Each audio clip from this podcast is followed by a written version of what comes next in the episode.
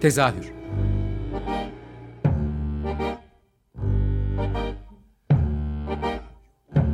İstanbul tiyatro hayatı üzerine gündelik konuşmalar. What keeps mankind alive? What keeps mankind alive? The that billions are daily tortured, stifled, punished, silenced and oppressed. By. Hazırlayan ve sunan Gülin Dede Tekin Tezahürden herkese iyi akşamlar. Ben Gülin Dede Tekin. Ee, bu hafta Samuel Beckett'ın 22 Aralık'taki yani yarın 27. ölüm yıl dönümünde bahane ederek konuklara bir hafta ara vermek istedim. Hepimizin hayatı tutunmak için bir şeyler aradığı bu zamanlarda beni diri tutan, tiyatroda en değer verdiğim isimlerden biri olan tam adıyla Samuel Berkeley Beckett'tan bahsetmeye çalışacağım bugün dilim döndüğünce size e, yalnızca tiyatro olarak bahsetmeyeceğim. Yani tiyatro konuşulmayacak aslında bugün. E, Birçok alanda verdiği eserlerden söz etmeye çalışacağım. E, Beckett şiir, roman, şiirsel düz yazı ve tiyatro türünde çok sayıda eser vermiş. Ama hem eserleriyle hem de yaşamıyla halen gizemini koruyan bir yazar. Hmm, toplamda 20 tiyatro oyunu, 8 radyo tiyatrosu, 8 uzun romanın yanında TV ve sinema içinde metinler, şiir ve öyküler kaleme almıştı. Ama özellikle eserli üzerine konuşmayı sevmeyen, e, belki de bu nedenle e, eleştirmenlerin, edebiyat ve tiyatro uzmanlarının ya da felsefecilerin en çok ilgisini çeken isimlerden biri hala. Gerçi Beckett genelde eleştirilmez, incelenir diyebiliriz ama bu da hala çözülemeyen gizeminden kaynaklanan olabiliyor tabi. E, Dante'den Zara'ya, Joyce'dan Proust'a birçok yazardan etkilendiği bilinir. Ama sonunda kendi dilini bulur ve o kabul etmese de uyumsuz ya da diğer adıyla absürt tiyatronun yaratıcısı kabul edilir. Ama tüm bu detaylara girmeden önce biraz hayat hikayesine de değinmek istiyorum ben bu Beckett'ın. Bunun gerekli olduğunu düşünüyorum.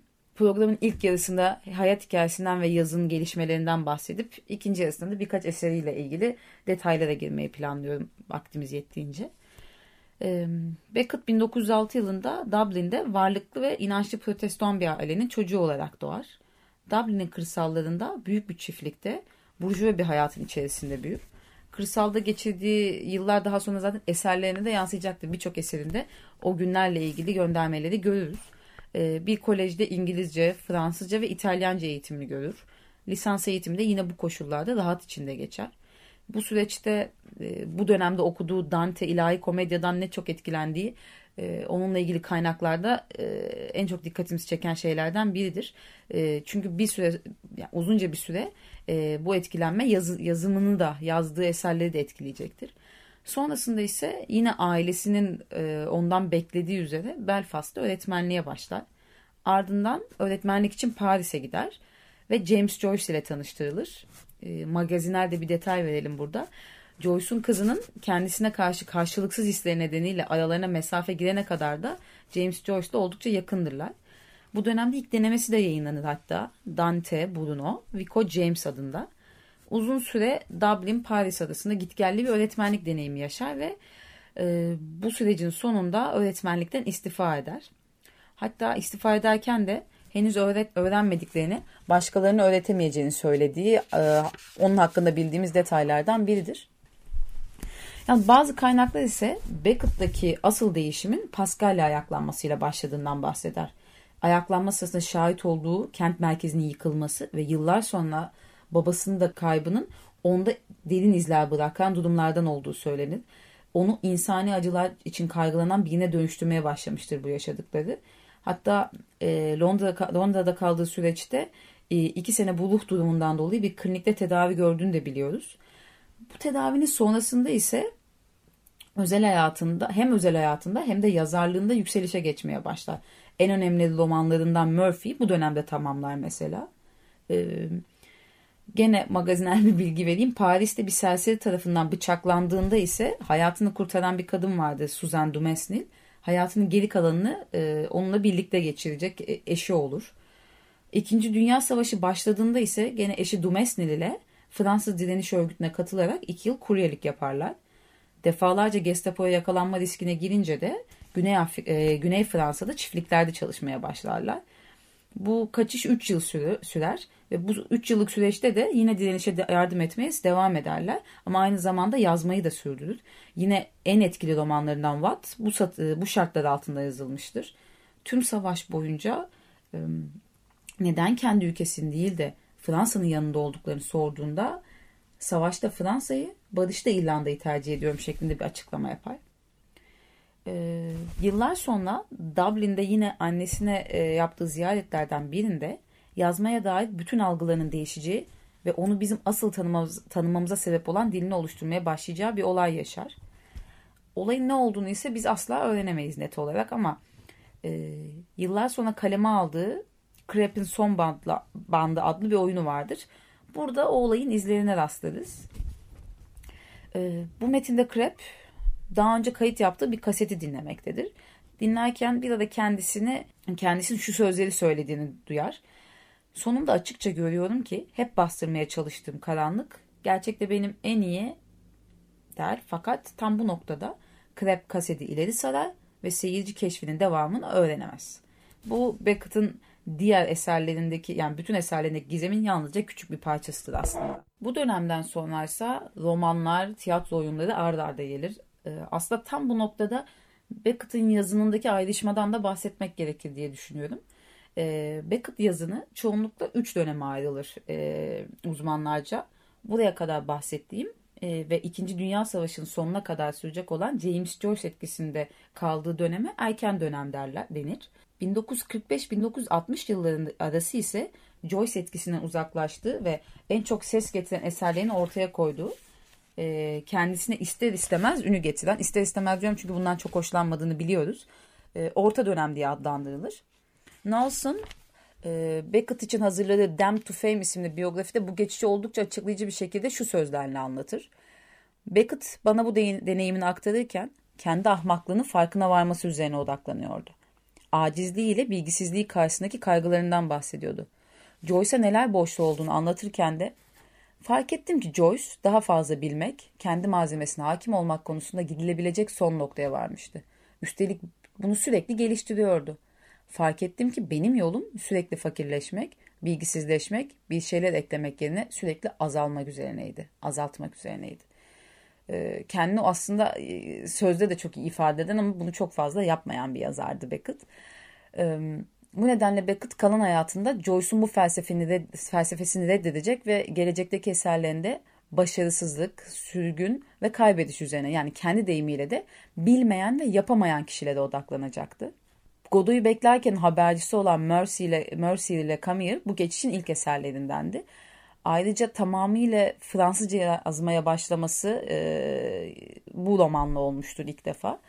Beckett'in anlaşılmayan cümlelerle, imalarla, zamansal sapmalarla, e, gerçeklikten ve imkanlı olandan kopuşla ve yineleme, yinelemelerle dolu evreniyle özellikle bu dönemde yakınlaşmaya başlarız. Ee, hemen sıradaki günümüzde daha çok üçleme olarak adlandırılan ve bu özellikleri geçişler halinde e, bu üçleme boyunca geçişler halinde gördüğümüz ki bence dünyanın en nevi şahsına münasır romanlarından biridir. E, Moloy, Malon Ölüyor ve Adlandırılamayan isimli üç kitaptan oluşan bu üçlemeden e, biraz sonra daha detaylı bahsedeceğim. Ayrıca yine 1946 yılından itibaren 10 yıl içerisinde bu orta dönemde yayınladığı tiyatro dünyasını sarsan Godoy'u beklerkenden de yine ikinci yarıda bahsetmeye çalışacağım. Dönemlerden devam edersek 1960 sonrasını içeren son dönemde ise daha fazla umutsuzluk ve bulantı hakimdir. Hmm, bu dönemin metinleri diğerlerine daha önceki metinlerine göre çok daha kısa ve minimaldir. Özellikle düz yazıları bu e, biraz sonra da detaylandırılacağım e, adlandırılamayanı çağrıştıran çeşitlemelerden oluşur. E, bu dönemin en uç örneklerinden biri 1969 tarihli Breath yani soluk dediğimiz eseridir. E, burada da onunla ilgili küçük bir kayıt dinletmek istiyorum size.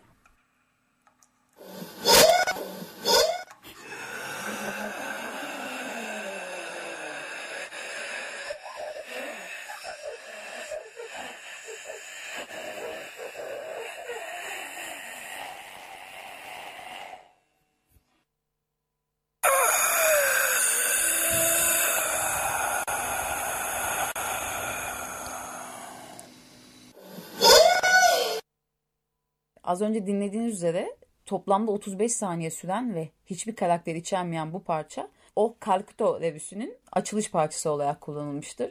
E, muhtemelen de bu revüye ironik bir yorum olarak yazılmıştır diye de söylenir. E, bu dönemde romanlarında da görülmeyen bir şiirsellik vardır. Romanları gibi tiyatro oyunları da kısalır. Hatta en etkileyici tiyatro oyunlarından biri olan oyun, e, oyun oyunun adı bu arada. Oyun adlı oyununda kafaları küplerden çıkan iki kadın bir erkek üç kişi geçmiş ilişkilerini yalnızca sese indirgemiş olarak sorgular. Ülkemizde de bu oyunun başarılı bir örneğini 2012 yılında Şah Şahika Tekant rejisiyle şehir tiyatrolarında izle, sanırım 18. İstanbul Tiyatro Festivali'nde izleme şansı bulmuştuk. E, son yıllarda izlediğim en güzel işlerden biriydi. Ve Ocak ayında ise e, yine Şahika Tekant rejisinin e, rejisi ama yepyeni bir yorumla izleyebileceğimizin de müjdesini vereyim. Ama bu sefer stüdyo oyuncuları ekipleri, ekibiyle sahneleniyor. 1969 yılındaki bir olay ise hayatın en önemli olaylarından biri olarak tabii ki e, Beckett'in tarihe geçti. O da Nobel Edebiyat Ödülünü almasıydı. E, heyet bu ödülü kendisine eserlerinde insanın yoksulluğunu yüceliğe dönüştürerek baskı altındakiler için özgürlüğün sesi olduğu ve yoksulluk çekenleri teselli ettiği için verir. Ama çok mutlu olduğunu söylemek zor açıkçası. Çünkü özellikle eşi Dumesny bunun e, onu istemediği bir üne kavuşacağını düşünür ve kaygılanır. Sonuçta Beckett tam da ondan beklenildiği üzere ödül almaya gitmez.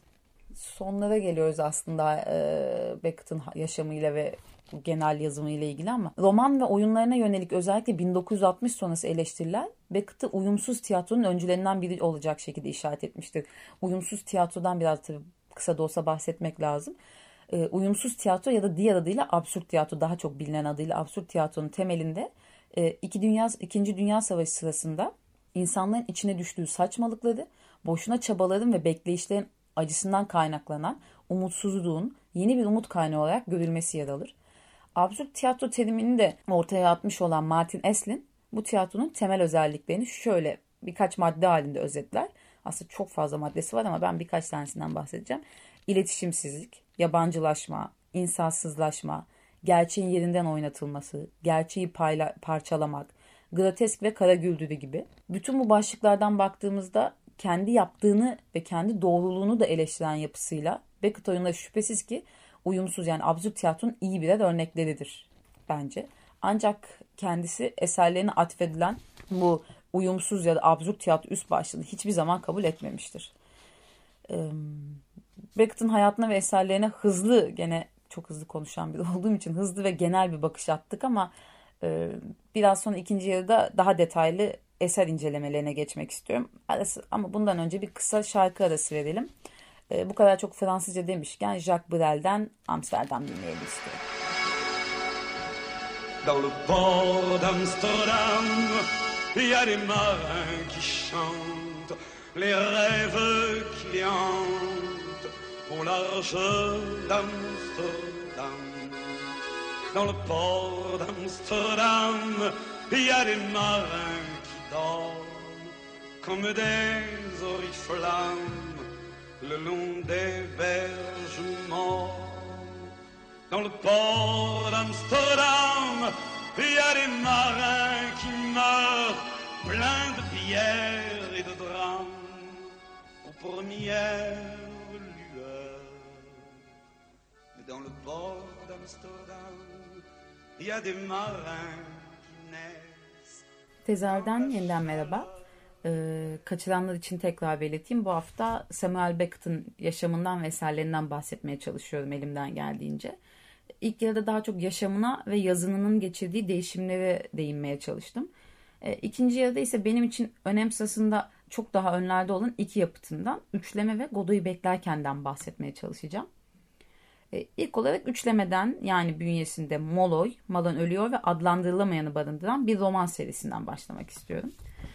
E, Profesör Ayşegül Yüksel, Beckett'ın Bütün Oyunları kitabına yazdığı girişte Beckett'ın üçleme ile Yunan mitolojisinde yer alan söylenlerin belirsiz zaman ve uzam anlayışı doğrultusunda yazmaya başladığından bahseder.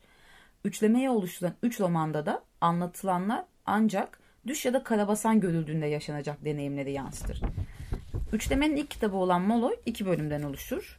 İlk bölümde e, bir bacağı tutmayan, öbür bacağı da tutulmuş yaşlı Molo'yun bisikletine binerek uzaklardaki annesiyle, e, yaşlı annesiyle hesaplaşmak için geçirdiği e, yolculuğu anlatır. Bir yol hikayesidir. Ancak hikayenin sonlarına doğru e, hikayede başına çok fazla şey gelir ama onların detayına girmeyeceğim. Hikayenin sonlarına doğru süreç içerisinde geçirdiği şeylerin de etkisiyle belleği ve bedensel gücü zayıflar ve kendini birisiyle girdiği etkileşim sonrasında ormanda bir çukurun içinde bulacak kadar da kaybeder. İkinci bölümde ise Moran adlı e, baştan aşağı orta sınıf kokan ve e, oğlunu da kendi gibi yetiştirmeye çalışan bir karakterin oğlu ile Molo'yu bulmak için dağ tepe dolaşmaları anlatılır. Bu yolculuk sırasında karşılaştıkları şiddet ve vahşet onları zamanla Molo'yun konumuna indirger aslında. Ee, bir üst sınıf kişisi karakter olarak başlayıp daha sonrasında kendisini gene Moloy gibi e, alt sınıfla alt sınıftan kaybetmiş sınıftan biri olarak bulur. E, Moloy zaman, mekan ve eylem üçlüsünden oluşan daha geleneksel bir roman aslında ama sonlara doğru zaman ve mekan belirleyiciliğini yitirmeye başlar. E, ilk öyküde Moloy kendi öyküsünü anlatırken ikinci bölümde Moran Molo'yu anlat, e, Molo'yu arama öyküsünü anlatır. Yani burada anlatıcı hem kendisini anlatır hem de başkası tarafından anlatılır. Molo'dan bahsediyoruz. E, Beckett bununla muhtemelen anlatıcının kendi hikayesine sahip çıkmamasını amaçlamıştır diye düşünüyoruz. E, Molo'dan küçük bir minicik bir şey okursam size e, bu çok daha net anlaşılacaktır. Öyleyse kendimi hiçbir şekilde tehlikeye atmadan bunun üzerinde sonsuza kadar düşünebilirdim. Çünkü hiçbir şey bilmemek bir şey değildir. Hiçbir şey bilmemeyi istemek de öyle. Ama hiçbir şey bilememek, bilemeyeceğimi bilmek işte meraksız araştırıcının ruhunda huzur o zaman doğar. Başka bir not olarak Molo ile ilgili şunu da ekleyebilirim. Molo'yla karşılaştığımız şiddet ve emirler doğrultusunda belirsiz yollara doğru çıkmak gibi olgularda e, Fransız direniş örgütünde yaşadığı deneyimlerin de etkisi olduğu söylenir. Ancak Beckett'la ilgili en net söyleyebileceğimiz şeylerden biri şudur. Her ne kadar savaşın tam ortasında yer almış olsa da Beckett'in yazınında buna direkt olarak görmek pek mümkün değildir. Üçlemenin ikinci e, kitabı Mol, Molan Ölüyor'a gelirsek Moloy'daki zaman mekan eylem üçlüsünden fire veririz ve eylem burada yok olmaya başlar. Eylemsizliğe geçilir. Bu defa hikayede bacakları hiç tutmayan yatalak ve tüm ihtiyaçlarına elindeki bir sopa ile uzanarak ulaşan bir Malon vardır. Onu e, elindeki kağıtları ve tükenmek üzere olan kurşun kalemiyle belleğinde kalanları yaz, yazıya dökmekten başka hayata bağlayan bir eylemi yoktur. Anlattığı öykülerin deneyimlediği gerçekler olup olmadığını yani roman boyunca anlayamayız. Hiçbir şey hiçbir şeyden daha gerçek değildir diyerek kendi yaratmaya çalıştığı gerçekliği de yıkar. Mekansı olarak baktığımızda mekansı olarak da nerede olduğunu anlamak imkansızdır aslında. Bir huzur evinde mi, hastanede mi yoksa kendi odasında mı öğrenemeyiz. Kendisinin de bunu bildiğinden şüpheliyim ayrıca. o da meçhuldür. Verdiği en belirgin tepkiler kalemini yatağının içinde kaybettiği anlarda verdikleridir. E, bildiğimiz tepkiler, tepkiler anlamında söylüyorum ama kalemi elindeyken gösterdiği yaşam belirtisi ise yine bu alan anlarda kaybolur. Biraz birbiriyle tezat gibi ama okuyanların çok daha anlayabileceğini düşünüyorum bu söylediğimi. E, kalemini bulduğu ana kadar geçen sürede neler olduğunu, olduğunu ise e, kalemi bulduğu anda hatır, asla hatırlayamaz. Malon'un varlığı alışkın olduğumuz şekilde içsel bir varlığa değil de bir kaleme bağlıdır aslında. Ölümü mü, yaşamı mı, yalnızlığı mı yoksa kalabalık olmayı mı tercih ettiği belirsizdir. Metnin içinde bir yerlerde buraya son olarak yardıma çağırdığım insanları yazmak istiyorum. Onlar da benimle birlikte ölsünler böylece diye yazar. Beckett'ın bu toplum dışına itilmiş karakterleri için e, Mukadder Ertan'ın ifadenin ara yüzeyi, ara yüzeyin ifadesi kitabında çok güzel bir tanımlama var. Üçlemedeki karakterlerin bir türlü ölmemelerinin, ölememelerinin nedenin belki de bir özne olarak otoritenin tebaası olmamalarında yattığını söyler o. E, üçlemenin son kitabı adlandırılamayan da ise e, bir karakter bulamayız. Yani hatta zaman, mekan, e, eylem üçlüsünden yalnızca zaman kalmıştır elimizde. Sürekli konuşmak zorunda olan bir ses vardır e, Dobrez'in deyimiyle insan zihni yalnızca bir sestir artık. Ortada ne bir kişi ne bir kişilik vardır. E, burada da başınızı çok artmadıysa en sevdiğim pasajlardan birini adlandırılamayanın biraz uzun olsa da ilk paragrafını okumak istiyorum ki gerçekten fikir verecektir diye düşünüyorum e, bu romanı okumayanlara. Neredeyim şimdi? Kimim şimdi? Ne zaman şimdi? Sormuyorum bunları kendime. Ben diyorum, ben. Ama inanmıyorum buna. Sorular deyin bunlara, varsayımlar deyin. Sürdürmek deyin buna. Sürdürüp durmak deyin. Eski bir alışkanlığın dürtüsüyle dışarı çıkıp günümü ve gecemi evimden olabildiğince uzakta geçireceğimi bulunduğum yerde öylece kaldım. Böyle mi başladı acaba? Çok uzun bir süre geçmedi aradan. Belki de böyle başladı.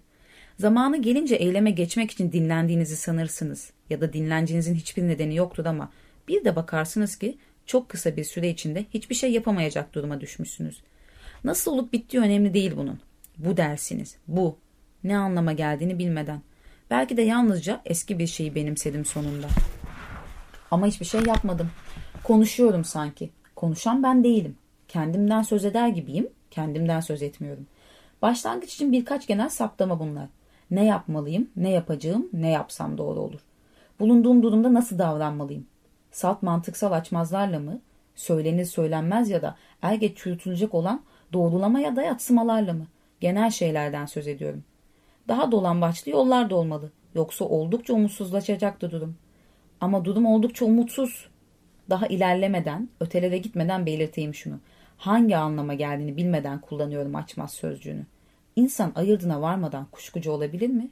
Bilmiyorum diye devam ediyor. Kitabın tamamı böyle bitmeyen bir paragraf diyebilirim. Kendini oldukça net ifade ediyor. Ama e, gene Profesör Ayşegül Yüksel e, yazdığı metninde üçleme için şöyle bir şey söylüyor. Üçlemenin başından sonuna ulaşan süreçte insanın önce toplumsal kalıpların belirleyiciliğinden sonra da bedensel işlevlerinden soyutlayıp yalnızca bilince indirgeme işlemi tamamlanmıştır diyerek bahsediyor üçlemeden. Ee, kalan kısıtlı vaktimizde de e, aslında tiyatroyu ve tezahürü en çok bağlayacak olan Godoy'u beklerkenden bahsetmek istiyorum. Godoy'u beklerken absürt ya da uyumsuz tiyatronun başyapıtı sayılmasının yanında Beckett'ı da belki de hiç istemediği oyuna kavuşturan eseridir ayrıca. Ee, Beckett'ın tiyatrodaki diline baktığımızda yazıyla ifade edilemeyecek olanı ifade etmenin peşine düştüğünü görürüz.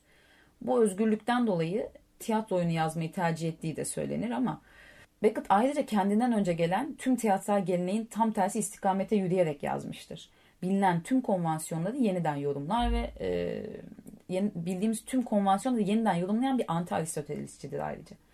En önemli özelliği ise oyunları dramatik olmaktan çok gösterimseldir. Ee, özetle roman türünün e, öykü anlatma zorunluluğunu aşabileceği, dili en yalına indirgenmiş haliyle kullanabileceği ve bir topluluk karşısında ortak bir yaşantı oluşturabileceği bir zemindir tiyatro Beckett için. Tüm bu bahsettiğimiz özelliklerin fazlasıyla Godoy'u beklerken de, de görmek mümkündür. Vladimir ve Estragon adlı iki kişi nedeni bilinmeyen bir şekilde Godoy'u beklemektedirler. Godo kimdir, neden beklenir oyun boyunca anlaşılmaz. Ancak o, oyun boyunca Vladimir ve Estragon'un gidelim gidemeyiz. Neden? Godoy'u bekliyoruz. Tekrarlarını dinleriz kendilerinden. Hadi gidelim. Gidemeyiz. Neden? Godoy'u bekliyoruz. Şimdi ne yapıyoruz? Bilmem. Hadi gidelim. Gidemeyiz. Neden? Godoy'u bekliyoruz. Ee, madem ki mutluyuz şimdi ne yapıyoruz? Godoy'u bekliyoruz. Herhangi bir şey söyle. Şimdi ne yapıyoruz? Godoy'u bekliyoruz. Yorulduk. Hadi gidelim. Gidemeyiz. Neden? Godoy'u bekliyoruz. Hadi gidelim gidemeyiz. Ha.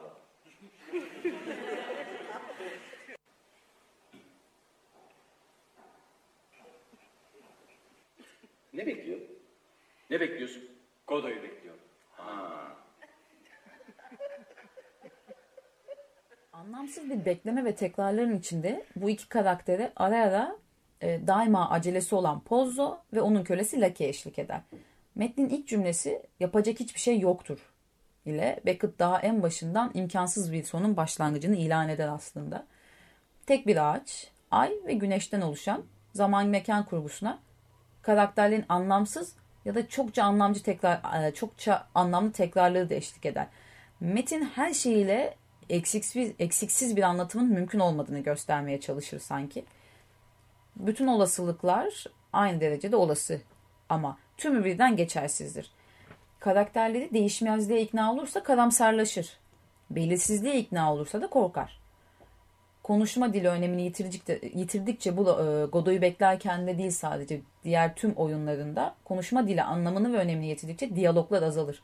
Bazı oyunlarında neredeyse yok denecek kadar azdır hatta. Hmm, Godo aslında hiçbir şey anlatmayan ama seyircisinin gözlerini, gözlerini sahneden alamadığı bir oyundur. Godo'nun kim olduğu en çok en çok tartışılan konudur aslında bugüne kadar. Ee, buna eminim ki birçoğunuz denk gelmişsinizdir. Ee, bugüne kadar sayısı yani ortaya atılan öneriler art, e, çok fazla olmakla birlikte en çok iddia edilen Godon'un God yani Tanrı kelimesinden türemiş olabileceğidir. Oysa Beckett buna şiddetle karşı çıkar ve Godun'un kim olduğunu bilseydi bunu zaten söyleyeceğini defalarca belirtir. Yine Ayşegül Yüksel'in yazısında ilginç bir yaklaşım vardır. Bunu da özellikle belirtmek istiyorum. Godot'u beklerken Beckett'ın bir anlamda da Fransa'daki direniş yıllarındaki yaşamında gerçekleşmeyen gizli buluşmaların, ne zaman geleceği belli olmayan habercilerin sonsuza dek sürecekmiş gibi görünen bir zaman akışı içindeki bekleyişin yansımasıdır der. Ee, ve Pozo'yu Hitler rejimi ve Gestapo'ya, Lucky'yi ise kurbanlarına benzetir. Aslında önümde daha bir bu kadar daha konuşabileceğim kadar not var ama sanırım süremizi aşmış bile olabilirim. O nedenle yavaş yavaş toparlasam iyi olur. Son olarak Beckett'ın Godoy'u beklerken dışında oyun sonu ya da oyunun sonu diyenler de var. Oyun sonu, Mutlu Günler ve Krap'ın Son Bandı isimli çok önemli 3 oyunun daha adını anarak e, kapatmak istedim. Bu oyunlardan özellikle oyun sonunu ülkemizde e, birçok ekipten izleme şansı da bulduk bu zamana kadar. Bu noktada Beckett izlemek isteyenler ne yapmalı, kimlere gitmeli sorusunun cevabını vere, verebilir, vererek bitirmek istiyorum. Çok şanslıyız ki tiyatro üstadlarından Şahika Tekan son yıllarda kafasını yeniden Beckett'a takmış durumda. Geçen Mayıs ayında 20. İstanbul e, Tiyatro Festivali için sahneye koyduğu Godoy'u beklerken sezon boyunca zorlu da sahnelenmeye devam edecek. Ocak ayı gibi yeniden oyunu sahneye koyacak yepyeni bir rejiyle. 2017 sonbaharında ise oyun sonu ile çıkacak karşımıza. Bunun dışında e, Cazu Tiyatro, Kadıköy Tiyatro'nun ekibi olan Cazu Tiyatro, Kadıköy Tiyatro'nda Beckett'ın eserlerinden ilham alarak sahneye taşıdıkları Yoruyorsunuz Bizi Aferin Size adlı oyunu sahnelemeye devam ediyor. Marmara Drama Topluluğu ise Beckett'ın 1956 ve 75 yılları arasında yazdığı dört kısa ana oyun ve 1981 yılında tasarlanmış bedensel bir performans parçasından e, parçasından oluşturdukları Beckett isimli kolajları, kolajları ile sahnede olacaklar bu sezon. Ee, diyeceklerim bunlar aslında. Ee, dediğim gibi çok şey var ama e, bu süreye yetiştirebildiklerim bunlar. Son söz olarak belki şeyi söyleyebilirim.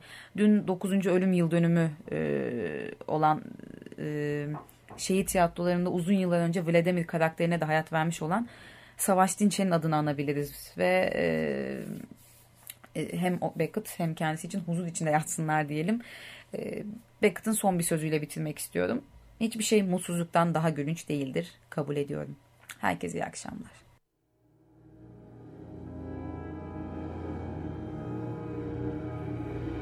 Tezahür